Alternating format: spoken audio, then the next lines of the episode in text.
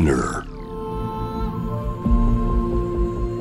Poppen Innovation World Ella podcast from the next Ella.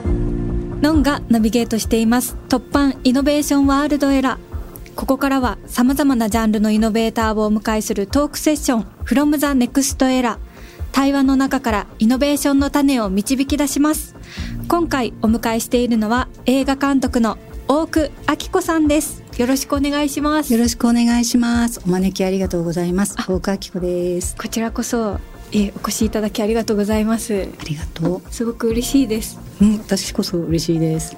あの大久監督とは「私を食い止めて」という映画でですね、ご一緒させていただきましてお世話になりましたこちらこそ大変お世話になりました。あと私がこの間7月にあったライブに来てくださってはい、その時に久しぶりにお会いして。そうですね。一瞬。一瞬。一瞬ご挨拶して。ありがとうございいやだますってあのライブは本当にめちゃくちゃ素敵だしかっこいいし楽しんだんですけど嬉しい。もうすごいなんか人に囲まれてて立派な人たちにいっぱい囲まれてたから。お待たせしてすいませんでした。いやいやコソコソっと。チラチラって。手だけ振ってね。ありがとうございます。はいえーえー私を食い止めてという素晴らしい映画で、えー第33回東京国際映画祭で観客賞をいただいた作品でご一緒しました。そうですね。本当に私この作品でたくさん褒めてもらって ありがたかったです。あいや嬉しい。褒めてもらうの好きやっぱ。ぜ褒められたいですね。そりゃそうだ。褒められるの好きですね。えー僕監督は、えー勝手に震えてる甘いお酒でうがいウェディングハイなの。そして家族だから愛したんじゃなくて愛したのが家族だったという作品。はい。など撮られております。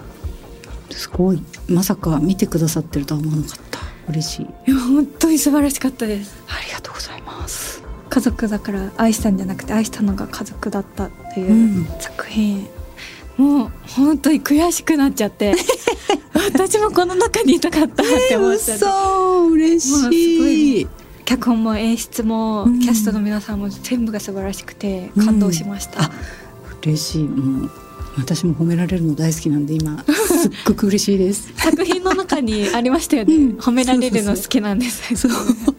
それもニヤニヤしながら書きましたけどそうか嬉しいな。ありがとうござ面白かっますたです。本当に皆さん見てください。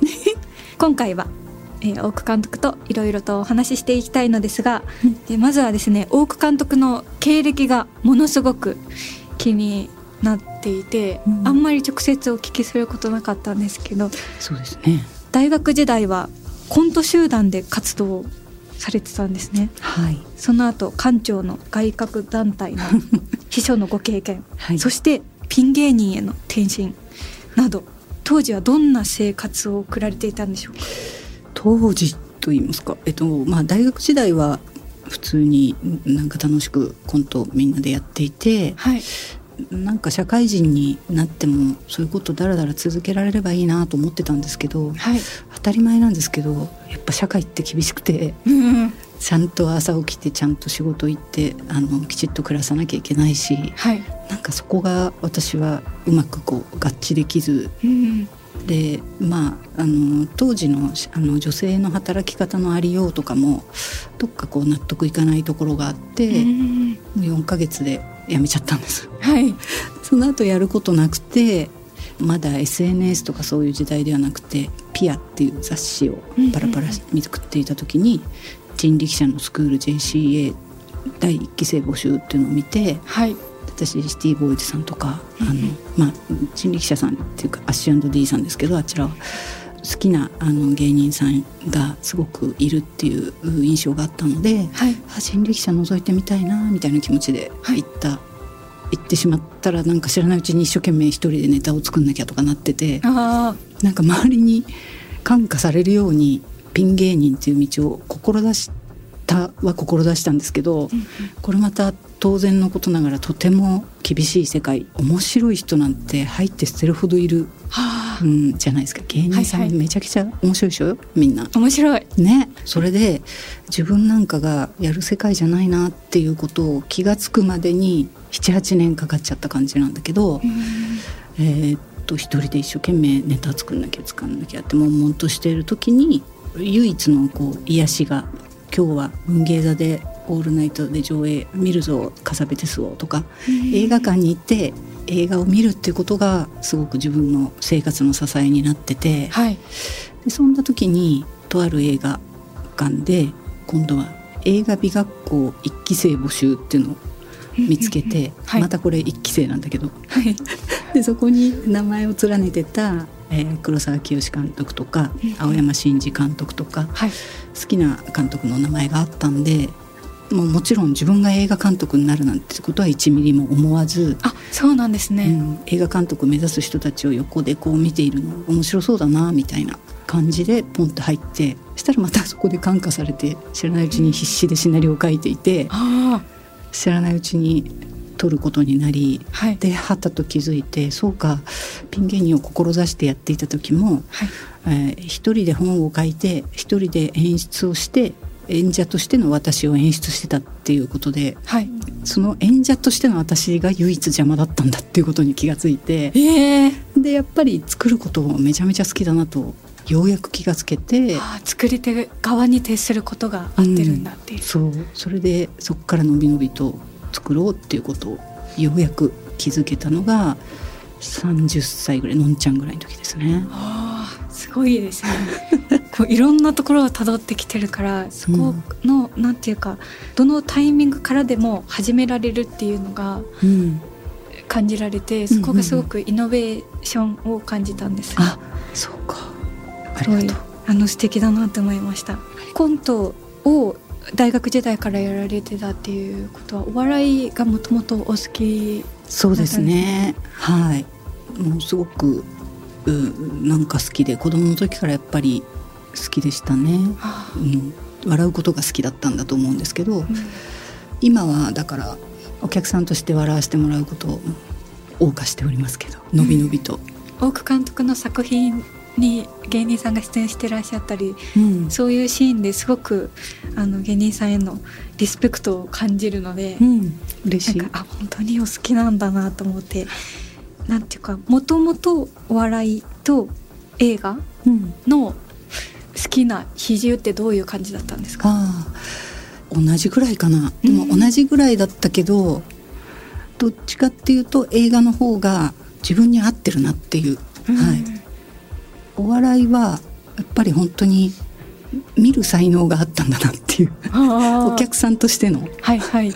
そういう才能というかもう見ることがべらぼうに好きだったっていうことなんだなと思って今は満足しております。あそうなんですね。でも芸人になろうとしていてもちろんその私はなることができず夢破れた立場ですけどそれからあもうできないんだなって思ってから初めて商業映画を撮るのが2006年に撮って2007年公開なんですけどはい。それまでの78年間私お笑い番組一切見れなくなっちゃってえどうしてですか？恐怖症というか恐怖症。自分が破れた世界で、はい。ま、眩しすぎてみんなが。ああ、だから2000年代前半のお笑い番組とかはい。その頃の流行りとか何も知らないんですよね私。そうなんですね、はい。そういう時期があったんだ。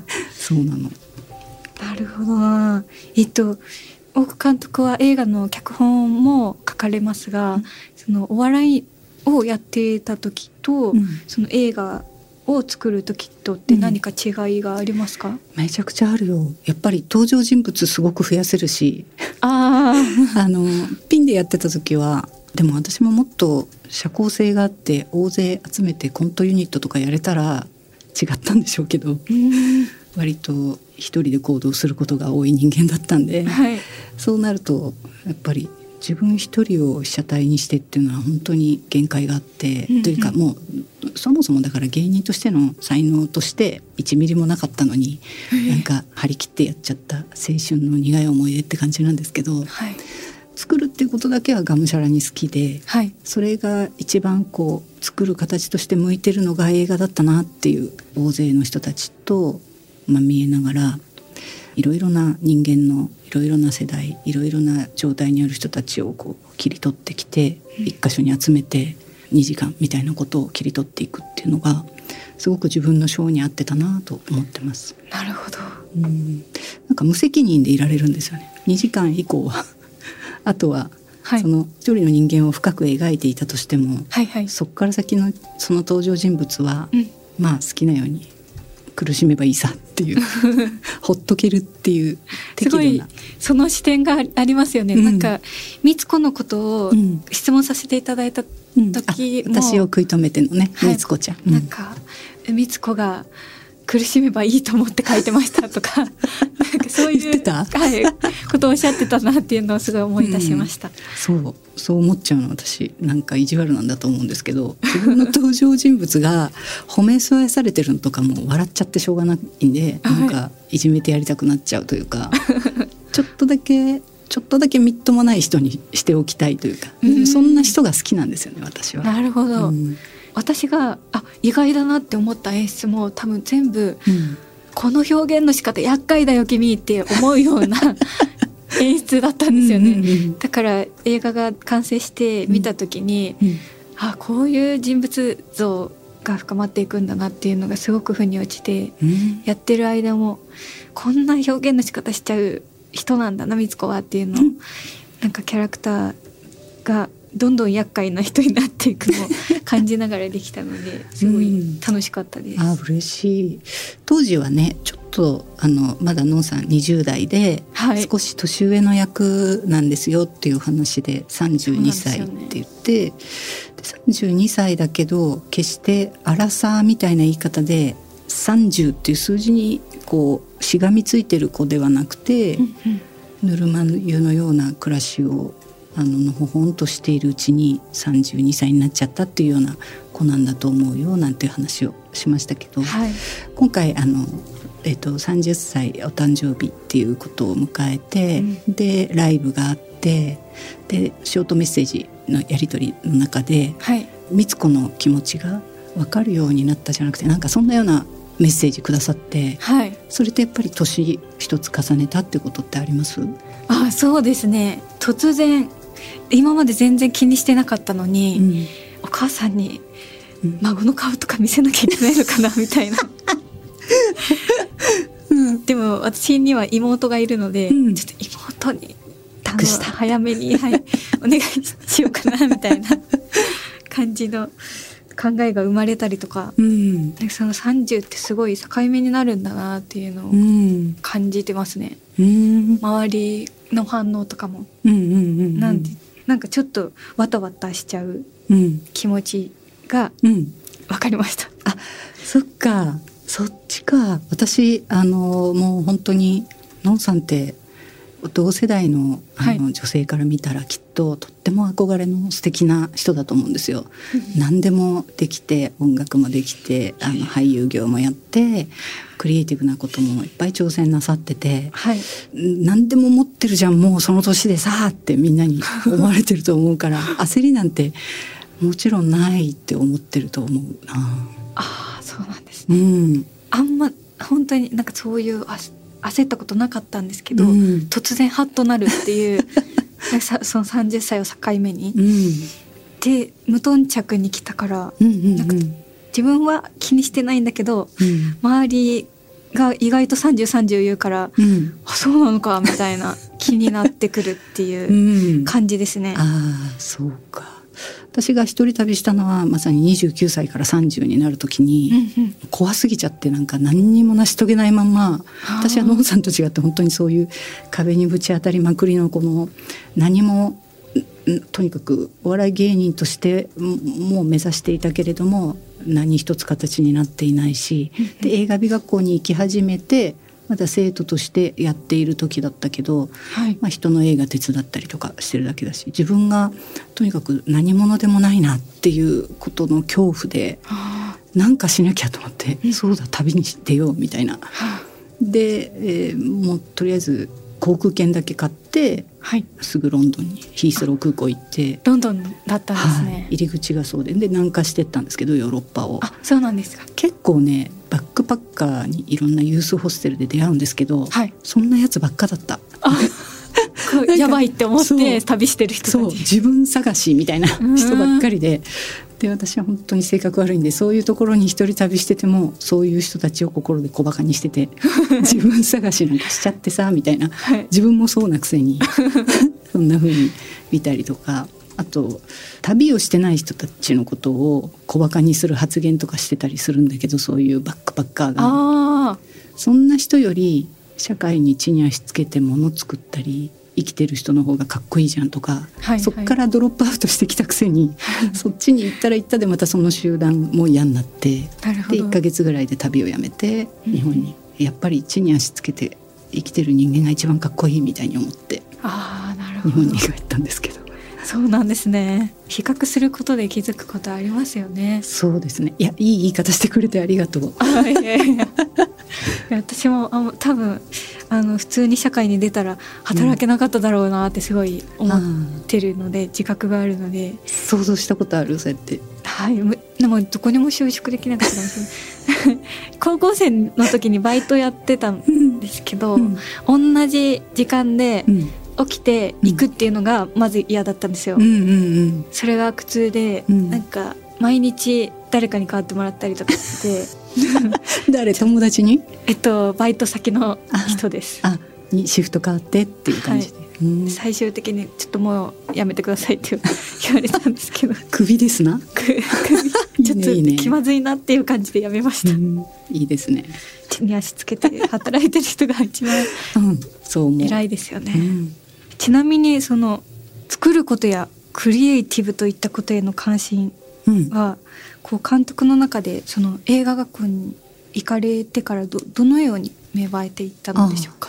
そうですね。もう本当に記憶の中で4歳ぐらいからずっと絵描いたり字描いたりあなんか物語書いたりはいホラー小説みたいなの書いたりとか。あじゃあもう幼少期からずっとお話を想像されてたんですね、うん、なんかクラスの中であの学級会のたんびに劇団みたいなのをは作って、はい。私が書いた本でなんかちょっとコントみたいなことをやったりっていうすごい、なんか好きだったんですよねずっとそういうことが。うんうん。でそれ映画美学校に行って全部一気にふわっと思い出した感じですね。なるほど、うん。ちなみにその映画監督になる前に、はい。その学校で劇団作って書いてたお話ってどういうのがありますか、それはもう本当担任の先生をいじる話みたいな感じでしたけど。ああそうなんですね。いろいろやったりクラスの出来事みたい。なのを、はい小学生たちでやってるから小学生役でみんな。でうん。一人だけ先生役みたいにしたりとかしてはい。先生の差し歯が抜けたとかって言ってみんなで探せとかっていう先生をいじる話とかはいやってましたね。楽しそう。クラスで人気の劇団になっちゃって。ああすごい。そう次の回の時には入れてくれとかってこう言ってくる。あ劇団に？劇団に。入団希望の人が。入団希望希望の生徒とか出てきちゃって。私がなんか審査しちゃって。すごい。オーディションもその頃からしてたんですか？しちゃいましたね。で入れてあげるなんつって。はい。でもみんなで楽しくやってました。ああそうなんだなるほどな。子供の頃はオーディションとかわかんないですよね。そうそうわかんないから単純に自分が一緒にやって楽しいなとかそういう子たちとやってただけなのに、出たいとか言われるのが本当衝撃でえどういうことなんだろうって思って。で今思えばオーディションなんだけどなんか一緒に遊んでみてはい。あんまり違うかなと思って、ほっといたらなんか言いつけられちゃったっていう。初めて聞きましたそういう劇団を作っててでものんさんのアルバイトの話も初めて聞いたファンの人とかに話したことある？いやーもうひた隠しにしてほら来てたのでやった最近もスタッフに話し始めたくらいあそうなんだまだそんなエピソード持ってるんですか？みたいな感じで言われましたけど。まだまだ掘り下げられるね。そうですのねダメ人。ダメ人間ですね。いやいやみんな今こうすごく喜んでると思うよ。もっと聞け多くって思ってると思う。今日は大久監督のことをえー聞いていきたいと思います。ありがとうございます。ありがとうございます。この後も映画監督大久明子さんにお付き合いいただきます。突版イノベーションワールドエラノンがナビゲートしています今回の From the Next Era は映画監督大久明子さんをお迎えしています。後半は大久監督が今ご活躍されているステージの扉を開いた突破ストーリーそしてこれからの活動のビジョンについて伺っていきたいなと思います。えーえーその前に私が聞いてみたいことを脚本を書かれる時はどういう感じでうん。書かれるんですか？すごく面白いシチュエーションだったりとかセリフがすごくたくさんあるからうん。日々こうセンサーを張ってるのかうん。書く時にガーってやるのか、ああ半々ですかね。日々も、うん、なんかあ面白いこと言う人いるなとかはい。思うとそれセリフで書いちゃおうとかっていう時もあるしあはい。あのバーって書く時もなんか決めて今日は何時から何時まで書くぞとかって言って集中して書いて、はい。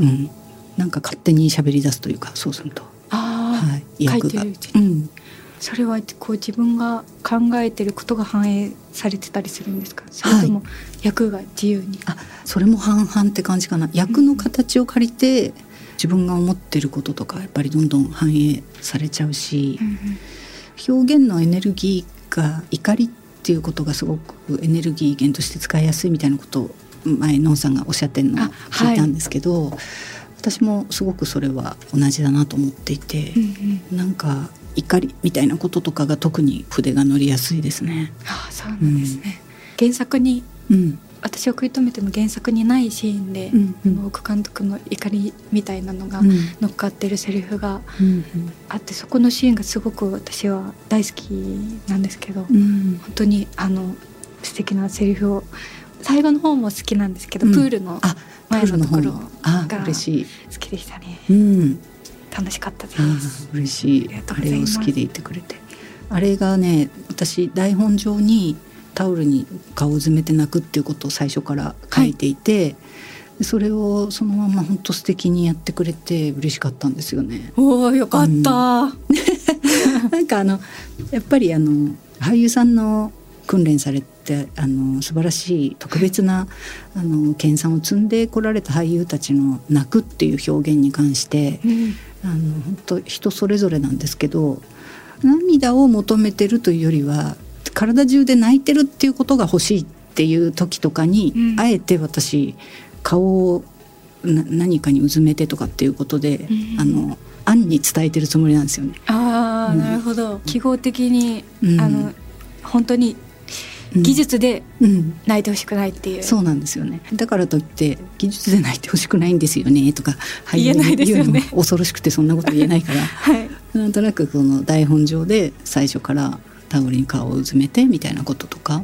ああなるほど、怒りでとかっていうこととか感情のあり方みたいなことを書かせていただいてお渡しするっていうことはあるんですけど、あのシーンもバチッとそれをやってくださっていや本当素敵だったしありがたかったです。よかった。皆さんまだの方は見てください。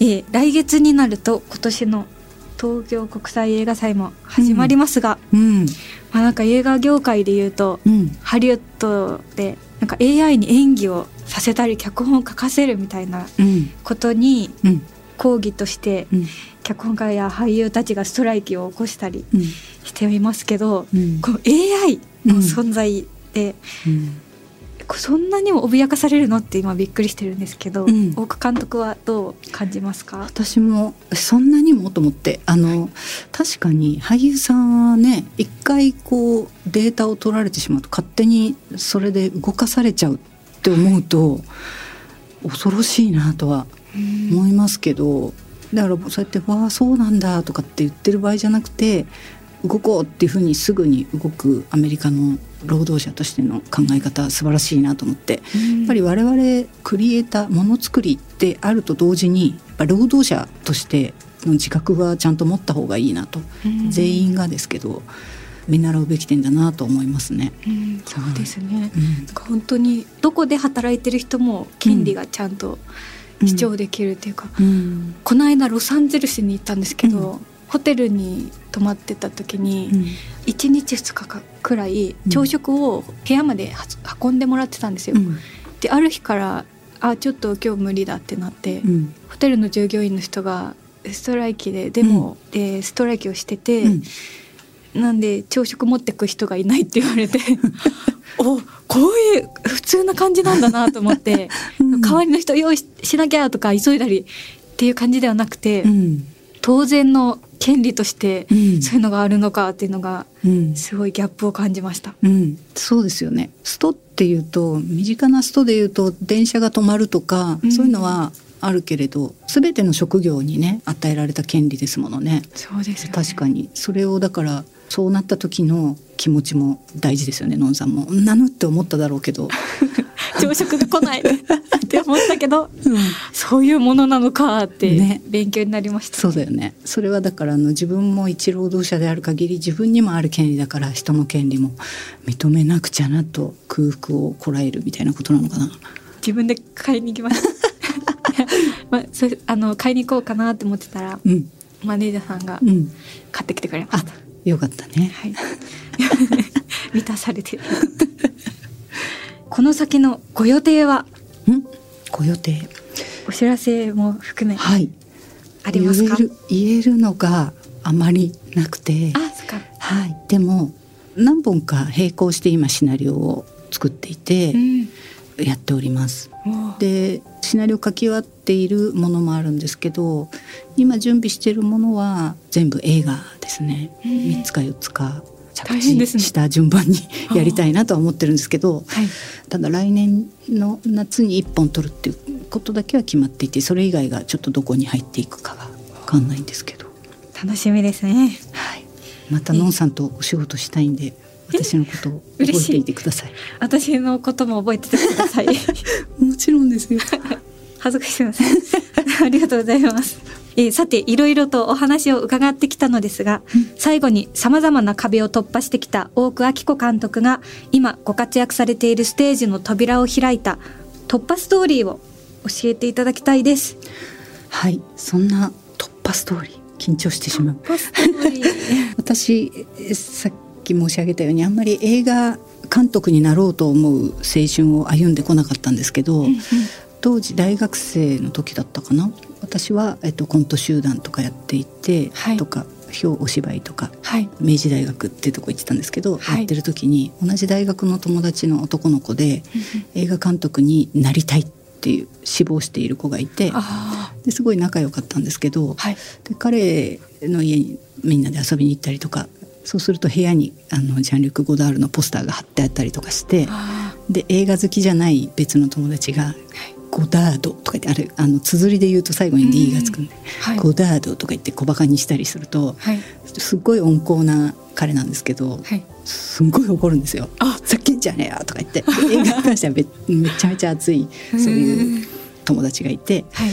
である日別々私は一人で映画見る人間なんですけどで彼も別の友達と行ったのかな、最近さ「恋する惑星」見たんだけどっていう話になったんです。ウォン・カーワイの「恋する惑星」そしたら私はすっごい楽しかったのに、はい。面白い映画だなと思ったのに、はい。その映画監督になりたいって言ってた友達はあんなの映画として認めたらダメだってすごく怒ってて。えなんで？ってなったんですよ、まさに私も今のモンさんと同じ顔して「え？っ!」ってなって しかもこんな楽しい体験を怒っちゃう人がいるんだと思ってはい。なんかもしかして私作るっていうことをやれるような気がするってなんかその瞬間にちらっと思ったんですよね。うん。なんか私なら怒らないっていうか 私はこれを楽しいと思うし面白いと思うから何かこう作るっていう側に向かってもいいのかもななんてちらっと思ったっていう思い出があるうんですよほど。ね。なのでこの映画の主題歌でもあるあのフェイ・ウォンの「夢中人」っていう曲をおすすめいたします。ありがとうございます。すごい素敵な突破ストーリーでした。突破したのかな？なんか私その時にねしたんだなきっとな。なんかキュンとする話でした。本当？なるほどって。うんありがとうございますあ。りがとうございます。えー、from the next era 今回は映画監督大久明子さんをお迎えしました。ありがとうございました。ありがとうございました。最後に、えー改めて曲紹介をお願いします。はい。じゃあ、フェイ・ウォンで夢中人。